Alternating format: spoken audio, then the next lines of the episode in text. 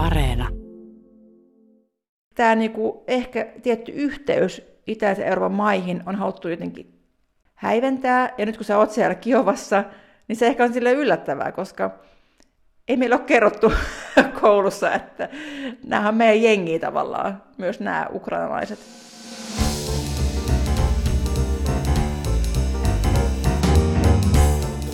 Mistä maailma puhuu, puhuu Ukrainasta Ukrainassa.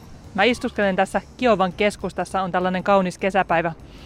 On toista kertaa täällä nyt juttukeikalla sen jälkeen, kun Venäjä hyökkäsi. Ja täytyy sanoa, että olen täällä ollessani tajunnut, kuinka me suomalaiset ollaan lopulta todella itä-eurooppalaisia. Jotenkin mulla on täällä paljon kotoisampi olo kuin vaikka Tukholmassa. Mua on myös yllättänyt ukrainalaisten asenne tämän kaiken kauheuden keskellä. Me ollaan kierretty tuolla talojen raunioissa ja tavattu ihmisiä, jotka on menettäneet kaikkensa jopa läheisiään ja silti yleensä aina kaikki haluaa auttaa ja kertoa siitä, mitä Venäjän hyökkäys on täällä saanut aikaan. Et ei mitään sellaista, että mitä tulette tänne utelemaan meidän kurjuuttamme. Ja et vaikka on tapahtunut kauheita asioita, niin täällä ei ole semmoista lamaantuneisuuden tunnetta, vaan että niin kliseistä kuin se onkin, niin elämä jatkuu.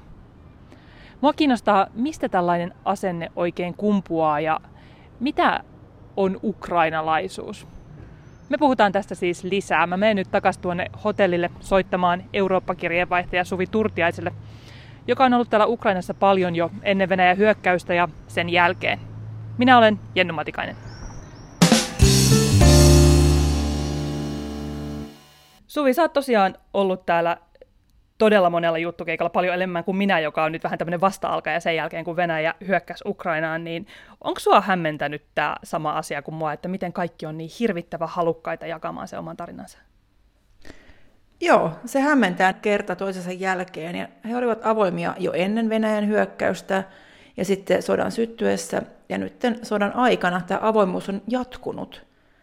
Ja se on toimittajille totta kai todella helpottavaa, koska sitten se helpottaa meidän työntekoa, mikä on periaatteessa kuulostaa tosi, tekniseltä, mutta se, että ihmiset haluaa puhua sulle ja jakaa kokemuksiaan, niin se tekee siitä niin kuin Ukrainan raportoinnista paljon niin kuin syvempää ja monitasoisempaa, ja niin kuin me saadaan oikeasti kysyttyä ihmisten mielipiteitä, koska he ei niin kuin pistä mitään semmoista filtteri päälle, että mitä pitää puhua medialle ja mitä ei, vaan he tuntuu, niin kuin, että he, he kertoo sitten kaiken. He kertoo perheistään, ja siitä, miltä sota tuntuu. Se kertoo historiasta. Ja mä oon tosiaan miettinyt samaa kuin sinä, että mistä tämä avoimuus johtuu, ja mä oon kysynyt tästä myös mun niin kuin, ukrainalaisilta kavereilta, ja yksi mun hyvä kaveri, tämmöinen ukrainalainen kuvajournalisti, kertoi vähän tämmöisen niin kuin, tylyn vitsin. Mä nyt sanon sen vaan sen takia, koska hän kertoi sen ja hän on Ukrainasta. Niin hän sanoi, että ukrainalaiset on tosi kivoja ulkomaalaisia kohtaan, koska maassa on ollut läpi historian niin paljon eri miehittäjiä ja sortajia, niin on totuttu olemaan sitten kivoja tämmöisiä vieraita vallottajia kohtaan. Tämä vitsihän on kamala, koska se on myös totta, että Ukrainan historia on verinen niin vaikea. Ja, mutta tämä on hänen, hänen näkemyksensä. Toivottavasti ne ukrainalaiset ei kuitenkaan ajattele, että me toimittajat ollaan niitä vallottajia, mutta mietin siis tuosta vielä siitä työnteon helppoudesta ja siitä, kuinka kaikki ihmiset on valmiita auttamaan. Sen on huomannut niin kuin omassa työssä esimerkiksi, me oltiin tuolla Chernihivin seudulla ja siellä on ollut tosi voimakkaita pommituksia. Monet ihmiset on menettänyt kotinsa, ihmisiä on kadonnut, ihmisiä on kuollut, ihmisiä on vangittu. Mutta me oltiin esim. semmoisessa pienessä kylässä, jossa kaikki oli valmiita puhumaan. Eräs mies lähti kysyttiin häneltä neuvoa kadulla, hän istui meidän autoon ja lähti näyttämään paikkoja kolmeksi tunniksi. Eli tällainen niin kuin todella voimakas halu kertoa ja näyttää, joka tietenkin helpottaa meidän työtä, koska toimittajanahan sä et voi tehdä työtä, ellei ihmiset ole valmiita jakamaan tietoa, niin, niin mietin sitä, että onko tähän muitakin selittäviä tekijöitä kuin toi, minkä sä äsken mainitsit. Mun mielestä Ylen uusi Ukraina-toimittaja Maksim Fyodorov sanoi aika hyvin, että minkä takia Ukrainassa on helppo tehdä töitä. Hän antoi haastattelun Ylelle, kun tämä nimitys julkaistiin. Hän sanoi, että ukrainalaiset tuntee nyt tämän maailman tuen, että maailma, ainakin läntinen maailma, on heidän tukenaan tässä sodassa. Ja sen takia he ovat maksimin mukaan myös valmiita puhumaan ulkomaisen medialle avoimesti. Ja minusta tässä on aika niin kuin viisas, viisas ajatus. Ja toinen viisas ajatus tuli esille tuossa meidän alkuviikon Ukraina-erikoislähetyksessä. Siellä oli tämä Suomessa kasvanut suomalainen sellisti Lukas Dashevski, ja hänellä on siis ukrainalainen perhetausta. Niin hän myös sanoi, että ukrainalaiset on päättänyt, että he ei ole enää uhreja, vaan nyt tulee tämmöinen uusi narratiivi, että he puolustaa maata, ja he haluavat niin näyttää ehkä maailmalle sit tosi vahvasti, että mitä on Ukraina ja minkä takia he ovat valmiita puolustamaan omaa maataan, että mikä on se Ukraina ja ukrainalaisuus, mitä kannattaa puolustaa tai, ja pitää puolustaa. Ja mehän ollaan tajuttu Euroopassa, että hehän puolustaa nimenomaan eurooppalaisia arvoja ja taistelee niin Venäjän tyrannia vastaan. Niin he haluavat niin myös näyttää sen tosi vahvasti. Minusta se näkyy myös tässä, miten ihmiset suhtautuu tiedonvälitykseen ja journalismiin ja siihen, että ajatellaan, että, että jakamalla tietoa se on hyödyksi meille kaikille, eikä se, että te teette meille pahaa, että te toimittajat olette meitä vastaan, mutta täällä on ikään kuin se ajatus, että te olette, toimittajahan ei ole kenenkään puolella, mutta tavallaan se, että, että tiedon vapaa leviäminen on ihmisille hyväksi. Että se ajatus jotenkin allekirjoitetaan täällä. Onko se samaa mieltä? Joo, mä oon samaa mieltä. Se kertoo ehkä just siitä, että vaikka Ukrainan demokratia oli ennen sotaakin jo niin kuin kaukana täydellisestä, paljon korruptioa ja muita ongelmia, niin kuitenkin se perusajatus demokratiasta on siellä. Ja myös se, niin kuin, mikä on lehdistön rooli demokratiassa, miten tärkeää on vapaa tiedonvälitys, miten tärkeää on se, että ihmiset tietää, mitä siellä tapahtuu. Ja itsekin kun tehnyt niin pahoja haastatteluita ja niin miettinyt, että, että onko tämä niin kuin pahentaako tämä näiden ihmisten traumaa, kun mä tuun kysymään vielä siitä, kun Venäjän miehittäjä oli siellä heidän kotitalossaan. Niin he sanoivat, että ei, ei, mä haluan, niin kuin, mä haluan, että tiedätte, mitä täällä tapahtuu, että puhutaan vaan. Että on niin selvästi ajatus siitä, että, tai hyvin samalla kuin meillä, että medialle pitää puhua, koska se on niin tapa tehdä läpinäkyväksi se Venäjän hyökkäys, mitä he tekevät siellä, ja se niin periaatteessa auttaa sitten Ukrainaa. Ja tämä on, tämä on niin tosi kiinnostava ilmiö, koska se oli myös jo ennen sotaa. Ja mä yleensä on, teen töitä Saksassa. Ja Saksassa on niin tosi vaikea saada ihmisiä puhumaan, koska täällä on taas sit se trauma siitä Stasi- ja natsihistoriasta, että on sellainen olo, että kaikki mitä mä sanon päätyy jonnekin tiedostoihin, jonnekin Stasi-faileihin tai jonnekin faileihin, mikä voidaan käyttää sitten mua vastaan myöhemmin, niin on niin semmoinen perusskeptinen suhtautuminen medialle puhumiseen, vaikka totta kai Saksassa on vapaa media ja ihmiset ymmärtää, miten media toimii. Mutta se historia vaikuttaa tosi paljon. Ja tässä Ukrainan tilanteessa, niin ehkä siinä on myös se, että kun Ukrainassa tosiaan on ollut niin kuin erittäin heikkoa herra onnea, jos näin voi sanoa, että siellä on ollut sortajia vallassa ja niin kuin eri tason venäläistämis, pakkovenäläistämistä vallassa, niin se kansa, kansa on ollut se, joka on pitänyt niin kuin ukrainalaisuutta elossa ja hengissä, ja semmoinen tosi ruohonjuuritason toiminta on pitänyt sen kielen olemassa ja koko niin kansallisaatteen olemassa myös silloin, kun sortohallitsija on yrittänyt tukahduttaa ukrainalaisuutta, niin ehkä se näkyy siinä, että kaikki kokee, että politiikasta puhuminen on meidän asia. Että tämä, kaikki, tämä, tämä Ukraina on niin kuin me, että ei ole mitään niin kuin poliittista johtoa tai jotain, jotain pomoa, jonka pitäisi kertoa tämä, vaan Ukraina on niin kuin me ja me kerrotaan, mitä täällä tapahtuu. Niin en mä tiedä, Onko tässä mitään järkeä sun mielestä? Voisiko täällä olla yksi selitys? Siis ainakin todella kiinnostava ajatus. Sai mut miettimään myös sitä, että toimittajana ja niin kuin valveutuneena kansalaisena pitää aina olla kriittinen kaikkea kohtaan myös sitä, että Ukrainassakin vahvasti halutaan nyt kertoa tiettyä tarinaa, koska se tukee heidän pyrkimyksiään, joiden puolella on tietenkin helppo olla, koska he yrittävät puolustautua hyökkääjää vastaan. Mutta tavallaan toi, minkä sä sanoit, että, että täällä se ehkä se tarina joka halutaan kertoa, niin ei ole se, että maan johtaja sanoo, että tämä on tarina, ja se niin kuin lävistää koko yhteiskunnan, vaan se tarina syntyy sieltä ruohonjuuritasolta, ja sitten se muuttuu yhdeksi kertomukseksi nyky-Ukrainasta. Just näin, ja ehkä tässä, niin kuin, tässä on se suurin ero Venäjään, kun vertaa Venäjää ja Ukrainaa, niin Ukrainassa on selvästi kansalaisyhteiskunta, joka on tosi olemassa, tosi vahva, ja nyt kun sota syttyi, niin se niin kuin taas lähti versoamaan ihan uudella tavalla, kun puhutaan siitä, että miten vaikka Kiovaa pidettiin pysty silloin Venäjän hyökkäyksen aikana, niin ei ollut mitään ylhäältä tullutta apua, vaan ihmiset itse niin kuin organisoitui eri someryhmissä antamaan apua muille kansalaisille. Kun taas sitten Venäjällä Putin on viimeistään viime vuosina tappanut niin kuin viimeisenkin kansalaisyhteiskuntatoiminnan Venäjältä tällä mielettömällä sorrolla. Ja tässä on, niin kuin, tämä on erittäin suuri ero, koska Ukrainassa on tämä kansalaisyhteiskunta, mikä on taas todistanut voimansa tämän hyökkäyksen keskellä.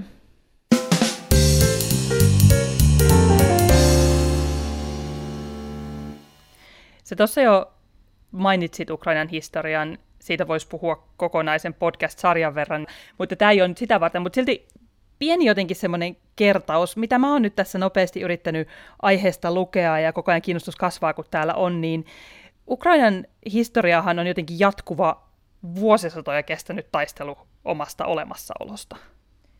Just näin. Ja tämä, jos mietitään sitä, miten tämä Venäjän tuoreen hyökkäyssota alkoi, niin se alkoi silloin torstai-aamuna 24. helmikuuta varhain aamulla. Ja saman viikon maanantaina Putin piti tämän puheensa, jossa hän sitten niin kuin kyseenalaisti koko Ukrainan olemassaolon. Ja hän niin kuin käytti tämmöistä niin kuin pseudotulkintaa historiasta, ja Putin väitti, että Ukraina on kommunistijohtaja Leninin luomus, että Leninin takia oli tämmöinen asia olemassa kuin Ukraina, tosin osana Neuvostoliittoa ja Neuvostoliiton sortovaltaa. Niin tämä oli tämä Putinin tulkinta asiasta, kun taas siis silloin kun 1917, kun Venäjällä sitten kommunistit, bolshevikit pääsi valtaan, niin Ukrainassa käytiin just niin kuin ensimmäisen maailmansodan jälkivuosina kovaa taistelua. Siitä oli eri ryhmittymiä, jotka yritti ottaa, niin kuin, jolla oli ajatus Ukrainasta niin kuin kansallisvaltiona ja yritti saada sitä hallintaansa. Et, mutta se on niin kuin, siinä, on, siinä on niin monta eri niin kuin ryhmittymää mukana, että sitä on turha lähteä tässä kertaamaan. Ja totta kai jo aiemmin oli olemassa niin kuin Ukrainan kieli, Ukrainan kansa ja ajatus Ukrainasta. Että Putinin selitys on dumattu moneen kertaan, että Ukraina on jotenkin ilmestynyt maailmankartalle vasta sitten Leninin kartta piirros, piirrosten seurauksena. Ei. Vielä tuosta niin kuin ukrainalaisten identiteetistä ja siitä, että ketä he ovat ja mihin heidän historiansa ja omakuvansa kiinnittyy, niin mun täytyy myöntää, että kun, nyt kun olen viettänyt täällä aikaa, niin mun mielikuvat on muuttuneet täysin. Että mä en koskaan ajatellut, että mä tuntisin oloni täällä näin niin kuin kotoisaksi, että musta tuntuisi, että nämä ihmiset on tosi samanlaisia kuin minä, ne ajattelee asioista tosi samalla lailla kuin minä, ne käyttäytyy tietyissä tilanteissa tosi samalla lailla kuin minä. Harrastan tässä itsekriittisyyttä siinä mielessä, että onko muhun jotenkin kuitenkin sitten uponnut se Venäjän tarina, se, että mä oon ajatellut, että Ukraina on Venäjän vaikutuspiirissä enemmän kuin Euroopan vaikutuspiirissä. En tiedä, allekirjoitatteko kuuntelijat tämän saman ajatuksen, mutta mitä mieltä sä Suvi oot? Onko tässä käynyt niin, että jotenkin se Venäjän narratiivi on uponnut meihin suomalaisiin? Joo, mä oon samaa mieltä, että, että meidän kuva Ukrainasta on tämmöisen niin kuin Venäjän tulkinnan värittämä monella tavalla. Ja tämä sota on varmasti niin kuin avannut länsimaailman silmiä näkemään todella, että mikä on Ukraina Ukrainana, eikä ainoastaan niin kuin Venäjän sorron kohteena – tai niin kuin maana, josta Venäjä yhtäkkiä valtaa yhden Krimin niemimaan tai aloittaa siellä sodan Itä-Ukrainassa, mutta kun tämä sota on nyt niin totaalista, niin me ollaan alettu näkemään Ukraina ehkä niin kuin kokonaisvaltaisemmin. Ja tämä on ehkä niin kuin aina kriiseissä tälleen. Jos me palaan vähän tuohon äskeiseen ajatukseen ja siihen, miten niin kuin historia on muokannut Ukrainan tapaa toimia, niin onhan niin kuin Suomessakin sama tilanne että Suomen oma historia, se, että me oltiin niin kuin, meillä oli autonomia Venäjässä saarivallan aikana, ja Suomessa oli, niin kuin tämä, oli silloin jo oma lainsäädäntö, niin sehän vaikuttaa edelleenkin, koska suomalaiset rakastaa edelleenkin sääntöjä ja kyttää sitä, että kaikki noudattaa sääntöjä ja lakeja. Osin sen takia, että se oli niin kuin silloin ainoa tapa jotenkin perustella omia päätöksiä sitten niin kuin Venäjän keisarille – koska meillä oli se niin kuin oma lainsäädäntö ja sanottiin, että hei, katsokaa näitä sääntöjä, että meillä on tämä liikkumatila, että älkää viekö meiltä pois sitä. Että onhan meidänkin niin kuin olemassaolo, se näkyy edelleenkin suomalaisten tavassa toimia ja tulkita sääntöjä, se niin kuin meidän oma historia. Ja sitten kun mennään takaisin tähän Ukrainaan, niin monet historian tutkijat sanoivat, että Ukraina on ollut perinteisesti enemmän kallellaan Keski-Euroopan kulttuuriperintöön ja historiaan kuin sit itään ja venäläisyyteen. Ja tämähän on meille aika, aika uusi ajatus, koska me ollaan nähty sitten Neuvostoliiton hajoamisen jälkeenkin, että Ukraina on yksi näitä niin ivymaita, entisen Neuvostoliiton maita, jotenkin jotain venäläisyyttä, jotain niin sitä aluetta, niin se kuva on nyt varmasti niin täysin muuttunut. Ja me nähdään niin Ukraina länsimaisten arvojen puolustajana tässä sodassa. Niin säkin mainitsit tuossa sen Krimin valtauksen ajan, ja mä oon jotenkin henkilökohtaisesti kokenut huonoa omatuntoa siitä, miten silloin ei ihan ymmärtänyt, mistä on kysymys. Onko se se, että jos ei tiedä tarpeeksi, niin ei, ei reagoi? Etkö, olit täällä silloin? Mikä fiilis sulla oli? Joo, mä olin just siellä Kiovassa silloin, kun tämä Maidan vallankumous tapahtui helmikuussa 2014, ja mistä sitten lähti tämä niin kuin vyöry, minkä seurauksena Venäjä valtasi Krimin ja aloitti sodan Itä-Ukrainassa. Ja tämä liittyy kaikki siihen, mitä sä puhuit äsken, siihen, mitä me ollaan nähty Ukraina ehkä venäläisen historian tulkinnan kautta. Et totta kai tämä tuomittiin täysin tämä Krimin valtaus, mutta samaan aikaan oli juttuja siitä, että se on ollut historiallinen osa Venäjän imperiumia, ja siellä on paljon venäläismielisiä ja Venäjän sotilastukikohta, niin vaikka se tuomittiin, niin samaan aikaan niin kuin sit pidettiin yllä sitä narratiivia, että miten Krim on ehkä niin kuin ollut historiassa venäläinen, ja se ehkä niin kuin laimen sitten reaktioita, kun vertaa nytten niin kuin lännen pakotekierroksia Venäjää vastaan, niin onhan ne aivan eri luokkaa kuin silloin 2014, jolloin pakotteet lähdettiin niin kuin hivuttamalla hivuttamaan, ja ennen kuin saatiin tyyli ensimmäisiä pakotteita voimaan, niin koko Krim oli vallattu ja liitetty osaksi Venäjää. Et se, siitäkin on opittu. Ja myös sit se, että miten puhuttiin aiemmin siitä, että kuva Ukrainasta on kirkastunut, niin se on, se on jatkunut jo kahdeksan vuoden ajan, kun tätä Itä-Ukrainan sotaa on käyty. Ja se on tapahtunut myös Ukrainassa. Mä palaan tota meidän helmikuun podijaksoon, kun mä olin menossa silloin Kiovaan keikalle ja suunnittelin juttu Kiovan mahtavasta yöelämästä, joka oli vielä silloin niin kuin hengissä. Ja menin sinne niin Kiovan yöhön näille klubeille puhumaan näiden klubityyppien kanssa. Niin he sanoivat, että jopa tämä Kiovan niin kuin yöelämä muuttui niin kuin ainutlaatuisen hienoksi vasta 2014 jälkeen, kun Ukraina itsekin alkoi miettimään, että, että, mitä me ollaan ilman tämmöistä niin kuin slaavilaista kansojen yhteyttä, koska välit Venäjään meni täysin poikki siinä vaiheessa. Ja ne alkoi niin kuin miettiä, että se itse ukrainalaisuus on itseisarvo, ja se on tärkeää, ja se on jotain uniikkia. Ja se synnytti niin kuin paljon muutakin, mutta synnytti myös tämmöisen niin kuin uniikin, ainutlaatuisen, aivan mahtavan yöelämän sinne Kiovaan. Ja mä olin tosi yllättynyt, että he itsekin puhuivat nämä ukrainalaiset siellä haastattelussa, että, että ennen Krimin valtausta he saattoivat niin kannattaa vaikka olympialaisissa sekä Venäjän, Valko-Venäjän että Ukrainan urheilijoita.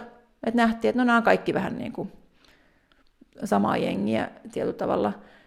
Että Venäjän aggressio on periaatteessa piirtänyt tarkkoja rajoja sille, mitä on Ukraina ja ukrainalaisuus. Ja se näkyy varmasti myös nyt, nyt varsinkin, tämä on tajuttu myös sitten niin kuin länsilehdistössä ja länsinarratiivissa, kun me ollaan nähty koko kansakunta tarkemmin.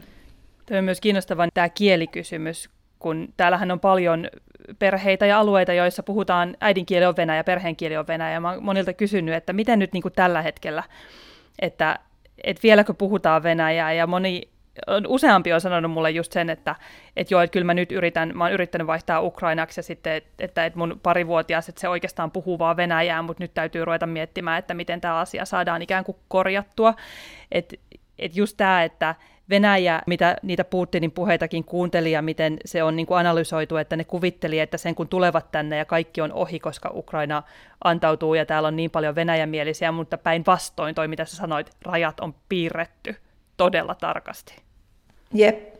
Ja tämä kielikysymys on ihan mielettömän iso kysymys, koska mä oon ihan samaa, että ihmiset oikeasti vaihtaa perheen kotikieltä. Ja sehän on aivan mieletön vallankumous perheen sisällä, että sun tunnekieli on saattanut olla venäjä. Että sulle on niin kuin laulettu venäjänkielisiä tuutulauluja, ja niin kuin, että sä oot kasvanut venäjänkielisen, niin kuin, mä puhun aina tunnekielestä, mikä on se niin kuin periaatteessa intuitiivinen kieli puhua sun lapselle, koska sä osaat niin kuin lässyttää ja mässyttää sillä kielellä. Että et yhtäkkiä vaihtaa sen. Että just tämä mun ukrainainen kaveri, niin heillä on sama tilanne, että heillä on niin kuin kotikieli ollut Venäjä, ja hän mietti oikeasti, että nyt pitää niin kuin vaihtaa sit Ukrainaan. Ne rajat piirtyy nyt tarkemmiksi.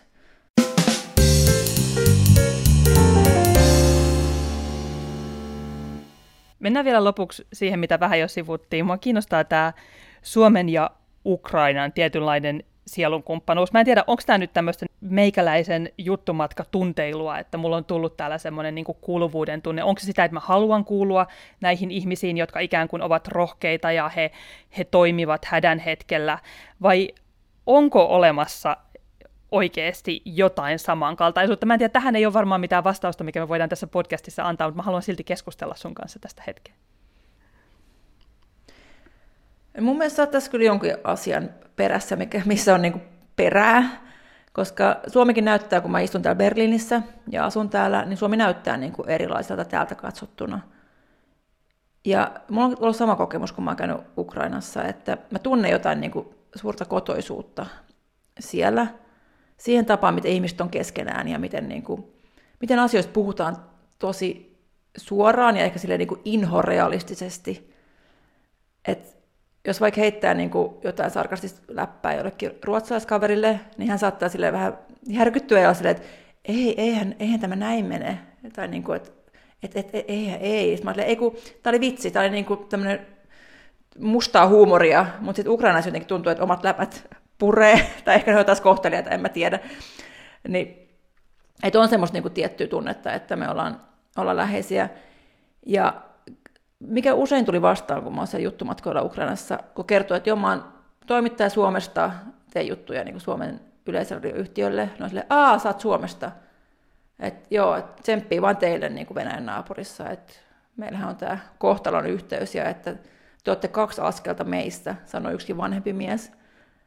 Et, ja nyt tämä NATO-prosessi, niin tosi usein tuli reaktioita siitä, että aa, Suomi liittyy kuulemma NATO, että, että tsemppii vaan, jos Venäjä päättää tehdä jonkun vastaiskun. Että he kokee niin kuin tosi vahvasti, että Ukraina Venäjän suurena rajanaapurina ja Suomi, jolla on pitkä raja Venäjän kanssa, että meillä on kohtalon yhteys. Ja tämä on ehkä Suomessakin niin kuin nyt tajuttu paremmin tämän sodan sytyttyä, miksi menemme NATOon näin vauhdilla, voimme kaikki miettiä sitä, mutta myös sit se, että Suomihan on, niin kuin, on kulttuurihistorian perusteella osa Pohjoismaita, liittyen niin kuin aikaan, kun olemme osa Ruotsia. Ja se on niin kuin se narratiivi myös Suomessa, että Suomi on Pohjoismaa, Suomi on Pohjoismaa, Suomi on Pohjoismaa, Suomi on Länsi-Eurooppaa, Suomi on Pohjoismaa. Ja tämä on niin kuin, samalla tehdään pesäeroa siihen, mitä Suomi ei ole. Et esim. Baltian maissa ja Virossa on myös arvosteltu Suomea siitä, että miksi Suomi haluaa olla niin sitkeästi ja sinnikkäästi jotain muuta kuin Baltia. Ja se, että Suomelle on tärkeää liittyä NATOon ja EU-hun Ruotsin kanssa, eikä missään nimessä Baltian maiden kanssa, koska sitten se teki Suomesta niin kuin osan ehkä Itä-Eurooppaa, mitä Suomi ei myönnä olevansa, vaikka meillä on niin kuin tosi paljon niin kuin kulttuurista yhtäläisyyttä, siis meidän keittiössä on paljon vaikutteita venäläisestä keittiöstä, meidän alkoholikulttuuri on tosi itä-eurooppalainen, ei semmoinen iloluontoinen, ehkä etelä-eurooppalainen, vaan semmoinen ehkä synkempi. Tämä niinku ehkä tietty yhteys itäisen Euroopan maihin on haluttu jotenkin häiventää, ja nyt kun sä oot siellä Kiovassa, niin se ehkä on sille yllättävää, koska ei meillä ole kerrottu koulussa, että nämä on meidän jengiä tavallaan, myös nämä ukrainalaiset. Niin jotenkin se ajatus siitä, että me ei olla niitä, joilla on ne rapujuhlat ja juo snapseja ja laulaa iloluontoisesti, niin kuin sä sanoit, vaan että me syödään perunoita ja juodaan pontikkaa kellarissa. Se nyt tuollaisena pienenä kevennyksenä, mutta sen mä haluan vielä tosta, että, että nyt me puhutaan tästä, että meillä on samanlaisia, meillä on kohtaloyhteys, mutta silloin kun tämä hyökkäys alkoi, Venäjä hyökkäsi ja esitettiin se kysymys, että onko Suomi seuraava, niin silloinhan myös ainakin osa asiantuntijoista korosti sitä, että, että me ei kuitenkaan sit olla – esim. Vladimir Putinin ajattelussa me ollaan kuitenkin eri asemassa. No tämä on ihan totta. Ja Putinilla on selvästi fiksaatio Ukrainan suhteen. Hän on puhunut siitä vuosikausia, miten Venäjä ei saa menettää Ukrainaa. Ja hän, Putinhan näkee itse tämmöisenä historian johtajana nykyään ja ilmeisesti elää aika paljon niin kuin historian tulkinnoissa ja haluaa palauttaa Venäjän suurvallaksi. Ja tässä suurvalta-ajattelussa niin hän pitää sitten Ukrainaa osana Venäjää, osana niin kuin suur-Venäjää, eikä itsenäisenä valtiona. Ja sen takia on sanottu, että tämä, tämä nykyinen narratiivi ja nämä perusteet, mitä käytetään Ukrainan sodan perust, niin kuin, mitä, millä perustellaan Ukrainan sotaa Venäjällä, ei sitten niin pätisi Suomeen. Ja se on varmasti ihan, ihan tottakin, että se uhka on eri Ukrainassa, koska Putin oikeasti se kiistää suoraan Ukrainan olemassaolon itsenäisenä valtiona. Ja tässä hyökkäyssodassa on selvästi, niin kuin, totta kai sotarikostutkinta on täysin kesken ja ei saa vetää liian suuria johtopäätöksiä, mutta on tämmöisiä kansanmurhamaisia piirteitä, että on tuhottu kulttuurikohteita, on, niin kuin, on, on raiskattu ihmisiä yhteisön edessä, mikä on myös tämmöinen perinteinen kansanmurhan tapa ollut. Sitten kun se liittää vielä sen niin Kremlin kieleen, missä vähätellään Ukrainaa ja ukrainalaisuutta, niin se on todella julma viesti, mikä tulee nimenomaan Moskovasta kohti Ukrainaa. Ja tämmöistä samaa viestiä ei tule Suomea vastaan. Lopuksi, kun puhuit nyt noista kauheuksista, jotka on tietenkin koko ajan todella totta, vaikka esim. nyt kun mä oon täällä Kiovassa, niin täällähän on tietyllä tapaa hyvin arkipäiväistä. Puolet ihmisistä ehkä vielä puuttuu, mutta että elämä on jollain tavalla niin kuin normaalia. Sitä ei, sota ei äkkivilkaisulla huomaa, mutta mennään itään ja etelään, niin siellä todellisuus on silkkaa kauhua tällä hetkellä, koska Venäjä hyökkää voimalla. Niin palatakseni siihen, miten ukrainalaiset reagoi, niin musta se on ihan ollut valtavan, valtavan yllättävää, miten kuitenkin kaiken tämän kauheuden keskellä ihmiset, jotka on menettänyt perheenjäseniään, nähnyt kauheuksia, niiden koti on pommitettu, niin kuinka niin kuin kaikista raoista kuitenkin puskee se joku sellainen niin kuin, jopa niin kuin nauru, jopa niin kuin ilo, mutta kuitenkin se arkipäiväisyys, että elämä jatkuu, ikään kuin, että ei me ei voida jäädä tähän makaamaan, että ei lamaannuta. Ja tässä mä mietin, että, että onko tämä joku ukrainalaisuuden erityispiirre vai en mä tiedä Suvi, oltaisiko me tällaisia vai onko puheet pulamössä sukupolvesta totta, että talvisodan henki ei Suomessa enää syttyisi? Kyllä mä uskon, että me oltaisiin samanlaisia. Ja se liittyy myös siihen niin kuin historian kokemukseen, että miten omaa itsenäisyyttä, omaa demokratiaa voidaan puolustaa. Suomi onnistui niin puolustaa, pysymään itsenäisenä valtiona, kun Neuvostoliitto hyökkäsi talvi- ja jatkosodassa. Vaikka sota hävittiin, niin kuitenkin pystyttiin pysymään itsenäisenä demokratiana. Ja se liittyy ehkä samaan ajatukseen, mitä puhuttiin Ukrainan anarkismista, että tarvitaan koko kansa puolustamaan maata ja perustamaan se kotirintama. Ukrainassa se perustuu niin kuin silleen niin kuin ad hoc ruohonjuuritason toiminnalle, koska johtajuus on ollut mitä on historia-aikana. Vaikka Suomessa on sitten niin ehkä eri ajatus. Meillä on niin kuin taas erittäin vahva luottamus meidän yhteiskuntaan ja meidän johtajiin ja meidän sääntöihin, mutta se ei kuitenkaan poista sitä faktaa, että Suomessa maanpuolustus nähdään koko kansan asiana. Ja tämä on ehkä ajatus, mikä on niin kuin vaikea kommunikoida sitten täällä Saksassa. Jo ennen kuin Venäjä aloitti tämän suurhyökkäyksen Ukrainaa vastaan, niin me puhuttiin paljon, että no, mitä jos syttyy sota Euroopassa, miten sä toimisit? Sitten mä olin no mä ainakin niin kuin, ehkä veisin perheen turvaan jonnekin ulkomaille, mutta mä itse menisin Suomeen puolustamaan Suomea. En ehkä sinne eturintamaan, mutta johonkin viestintähommiin tai mitä ikinä toimittajalla voidaan sodan aikana tehdä. Sitten on se, että miksi, ootko joku nationalisti? Mä olin, en. Vaan tämä on niin perusjuttu. Maanpuolustus on niin kaikkien asia. Mutta sitten kun mennään kauemmas niin Keski-Eurooppaan tai ehkäpä Ruotsiin, niin se ei ole ollut kaikkien juttu. Kun heiltä puuttuu se historian kokemus siitä, että miten voidaan niin omia arvoja tai maata puolustaa nimenomaan kansakuntana. Ja mä koen, että tässä niin Ukraina ja Suomi on tosi, tosi samanlaisia. Et Ukrainassa on mielipidemittausten mukaan erittäin vahva maanpuolustustahto, mikä me ollaan nähty nyt in action. Ja myös Suomessa on niin kuin eurooppalaisittain tosi korkea maanpuolustustahto. Ja se varmasti johtuu myös siitä, että ikävä kyllä, meillä on sitten kokemusta historiassa. Ja kyllä niin kuin ehkä jotain kertoo siitä, miten Suomi ja Ukraina on tuntenut tiettyä kohtalon yhteyttä, on se, että Eino Leinon runo vuodelta 1917 on lähtenyt uuteen nousuun nyt tänä vuonna – ja se runon nimi on Terve Ukraina. Ja siinä Eino Leino niin kuin sanoo, että Ukraina älä horju, et ole orja, että me ollaan sun tukena, että eespäin Ukraina. Ja tää on niinku, tästä on tehty YouTubeen semmoinen aivan mahtava biisi tästä runosta. Ja aina kun mä oon Ukrainassa keikalla, mä kuuntelen sen uudestaan ja uudestaan ja niin mietin, että on meillä joku kohtalon yhteys.